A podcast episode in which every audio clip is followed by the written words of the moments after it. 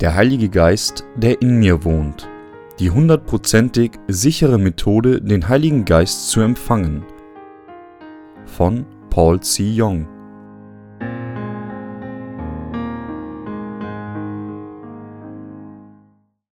Predigt 1 Der Heilige Geist arbeitet innerhalb Gottes Wort des Versprechens. Apostelgeschichte 1, 4 bis 8 und als er sie versammelt hatte, befahl er ihnen, dass sie nicht von Jerusalem wichen, sondern warteten auf die Verheißungen des Vaters, welche ihr, so sprach er, gehört habt von mir, denn Johannes hat mit Wasser getauft, ihr aber sollt mit dem Heiligen Geist getauft werden. Nicht lange nach diesen Tagen, die aber zusammengekommen waren, fragten ihn und sprachen, Herr, wirst du in dieser Zeit wieder aufrichten das Reich für Israel? Er sprach aber zu ihnen, Es gebührt euch nicht, zu wissen Zeit oder Stunde, welche der Vater in seiner Macht bestimmt hat. Ihr werdet aber die Kraft des Heiligen Geistes empfangen, welcher auf euch kommen wird, und werdet meine Zeugen sein zu Jerusalem und in ganz Judäa und Samarien und bis an das Ende der Erde. Einmal habe ich die Erfahrung gemacht, Flammen von etwas wie dem Heiligen Geist durch Gebet zu erhalten, doch diese Flammen hielten nicht lange und erschlossen bald im Angesicht der angesammelten Sünde. Nun will ich Ihnen jedoch die Wahrheit über den Heiligen Geist, der in uns in Ewigkeit wohnen wird, zeigen, nicht durch den falschen Geist, der durch die Sünde leicht ausgelöscht wird, sondern durch das wahre Evangelium. Der Heilige Geist, den ich Ihnen nun durch diese Botschaft vorstellen werde, ist nichts, das man durch Gebete erhalten kann, sondern nur durch den Glauben an das Evangelium von Wasser und Geist. Durch dieses Buch will ich Sie dazu führen, die Innewohnung des Heiligen Geistes zu erreichen. Sie werden erkennen, dass der Heilige Geist die Botschaft, die ich Ihnen bringe, inspiriert. Es ist Gottes absoluter Wunsch, dass wir die Innewohnung des Heiligen Geistes zu dieser Zeit erreichen. Sie können durch dieses eine Buch von der Innewohnung des Heiligen Geistes lernen und sie erhalten. Wenn Ihnen dieses Buch nicht ausreicht, rate ich Ihnen, die beiden Bücher, die bereits von mir herausgegeben wurden, zu lesen. Sie werden durch diese Bücher den perfekten Glauben vor Gott erhalten. Viele Christen versuchen den Heiligen Geist zu erhalten, als wäre er auf Jesu Jünger am Pfingsttag niedergegangen. Einige Menschen haben große Geldsummen durch die Ausbeutung dieser Methode verdient. Sie tun so, als wäre der Heilige Geist etwas, das durch menschliche Anstrengung erlangt werden könnte. Sie wollen Visionen haben, Wunder vollbringen, Jesu eigene Stimme hören, in Zungen reden, Krankheiten heilen und Dämonen vertreiben, aber sie haben Sünde in ihren Herzen und stehen unter dem Einfluss böser Geister. Epheser 2, 2 bis 1. Selbst heute leben viele Menschen weiterhin ohne zu wissen, dass sie unter der Macht von bösen Geistern stehen. Darum lockt und täuscht der Satan die Menschen, indem er alle möglichen Mittel wie Wunder und Mirakel bewirkt, die nur Illusionen sind. Jesus befahl seinen Jüngern, dass sie nicht von Jerusalem wichen, sondern warteten auf die Verheißung des Vaters. Apostelgeschichte 1, 4. Das Erhalten des Heiligen Geistes, wie es in der Apostelgeschichte enthüllt ist, findet nicht durch Erfahrung, Hingabe oder Bußgebete statt, sondern durch das Warten auf Gottes Verheißung, um ihnen den Heiligen Geist zu geben. Was wir aus diesem Abschnitt lernen sollten, ist, dass die Innewohnung des Heiligen Geistes nicht durch verzweifelte Gebete der Menschen geschieht, sie ist Gottes Geschenk, das nur durch den vollkommenen Glauben an das wunderschöne Evangelium von Wasser und Geist, das der Gottesvater und Jesus Christus der Menschheit gegeben haben, erlangt werden kann. Die wahre Innewohnung des Heiligen Geistes geschieht durch den Glauben an das Evangelium, das Jesus Christus uns gegeben hat. Gott gab uns die Wahrheit des Wassers und des Geistes, damit wir die Innewohnung des Heiligen Geistes erreichen konnten. 1. Johannes 3, 3 bis 5. Der Satz, die Verheißung des Heiligen Geistes, taucht oftmals im Neuen Testament auf.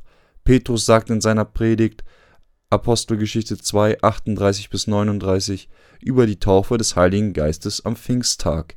Es ist Gottes Verheißung, den Heiligen Geist denen zu geben, die die Vergebung der Sünden als Resultat aus dem Glauben an das wunderschöne Evangelium erhalten haben. Die Innewohnung des Heiligen Geistes ist ein Geschenk, das denen, die die Vergebung ihrer Sünden erhalten, gegeben wird und die Bedeutung der Erfüllung Gottes Verheißung beinhaltet. Der Heilige Geist im Neuen Testament ist nichts, das durch den Kompromiss zwischen Menschen und Gott erhalten werden kann, sondern ist ein versprochenes Geschenk Gottes. Daher ist die Innewohnung des Heiligen Geistes, wie sie in der Apostelgeschichte enthüllt wird, nichts, was durch Gebete empfangen werden kann. Apostelgeschichte 8, 19 bis 20. Der Heilige Geist kommt nur zu jenen, die an das Evangelium von Wasser und Geist, das Jesus uns gegeben hat, glauben. Jesus versprach seinen Jüngern, den Heiligen Geist zu senden, damit sie die Innewohnung des Heiligen Geistes empfangen konnten. Denn Johannes hat mit Wasser getauft, ihr aber sollt mit dem Heiligen Geist getauft werden, nicht lange nach diesen Tagen. Apostelgeschichte 1, 5. Also warteten seine Jünger auf die Erfüllung von Gottes Verheißung.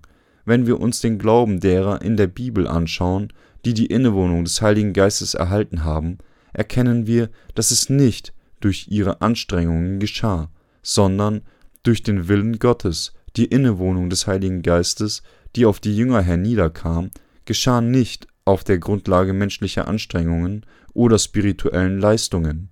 Das Kommen des Heiligen Geistes auf seine Jünger hernieder, wie es in der Apostelgeschichte geschrieben steht, wurde bald wahr. Es war so, wie Jesus es gesagt hatte, nicht lange nach diesen Tagen. Dies war der erste Segen zur Zeit der frühen Kirche.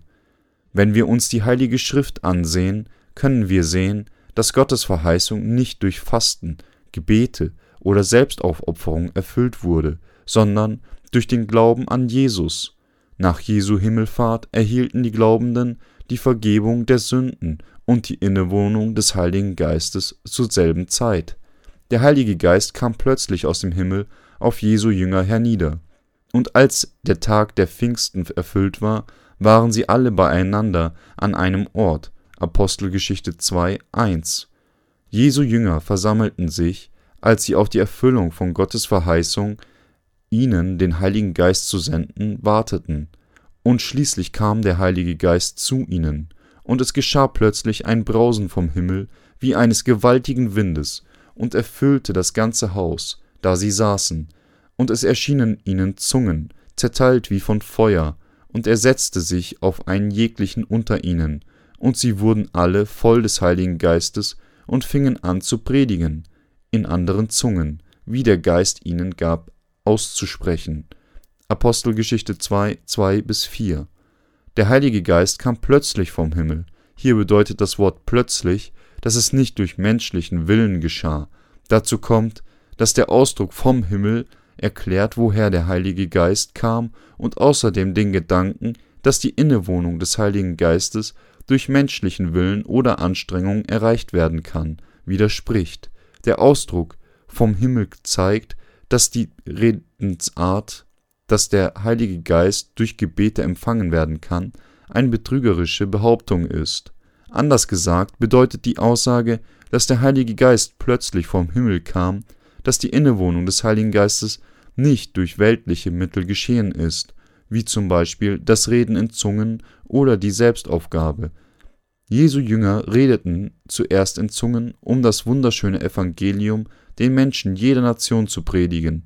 Der Grund dafür war, es ihnen zu ermöglichen, das Evangelium anderssprachigen Juden in ihrer eigenen Sprache durch die Hilfe des Heiligen Geistes zu predigen. Menschen aus jeder Nation hörten die redenden Zungen der Jünger in ihrer eigenen Sprache, obwohl die meisten der Jünger aus Galiläa waren, und es erschienen ihnen Zungen, zerteilt wie von Feuer, und er setzte sich auf einen jeglichen unter ihnen, und sie wurden alle voll des Heiligen Geistes. Apostelgeschichte 2, 3 bis 4. Hier sollten wir der Aussage der Heiligen Geist setzte sich auf einen jeglichen unter ihnen besondere Aufmerksamkeit schenken. Die Jünger, die an einem Ort auf das Kommen des Heiligen Geistes gewartet haben, glaubten bereits an das Evangelium der Wiedergeburt aus Wasser und Geist. Viele Christen heutzutage missverstehen diesen Teil des Abschnittes und glauben, dass das Kommen des Heiligen Geistes mit einem Geräusch wie dem Blasen des Windes erscheint, während sie beten. Dies jedoch ist ein Missverständnis des Heiligen Geistes, das aus der Ignoranz und der Verwirrung entsteht. Macht der Heilige Geist solche Geräusche, wenn er herniederkommt? Nein, macht er nicht. Was die Menschen mit ihren Ohren hören, sind die Geräusche, die der Satan macht, wenn er die Seelen der Menschen verschlingt. Er macht diese Geräusche, wenn er mit Illusionen, Stimmen und falschen Wundern arbeitet, um sich zu bemühen, Leute in die Verwirrung zu stürzen, indem er vorgibt, der Heilige Geist zu sein. Die Leute halten diese Dinge für Beweise für die Ankunft des Heiligen Geistes. Außerdem glauben die Menschen, dass der Heilige Geist mit einem Sui-Klang wie dem des mächtigen Windes kommt. Sie werden von Dämonen getäuscht. Das Kommen des Heiligen Geistes, wie es in der Apostelgeschichte geschrieben steht, wurde durch den Glauben an das wunderschöne Evangelium erreicht.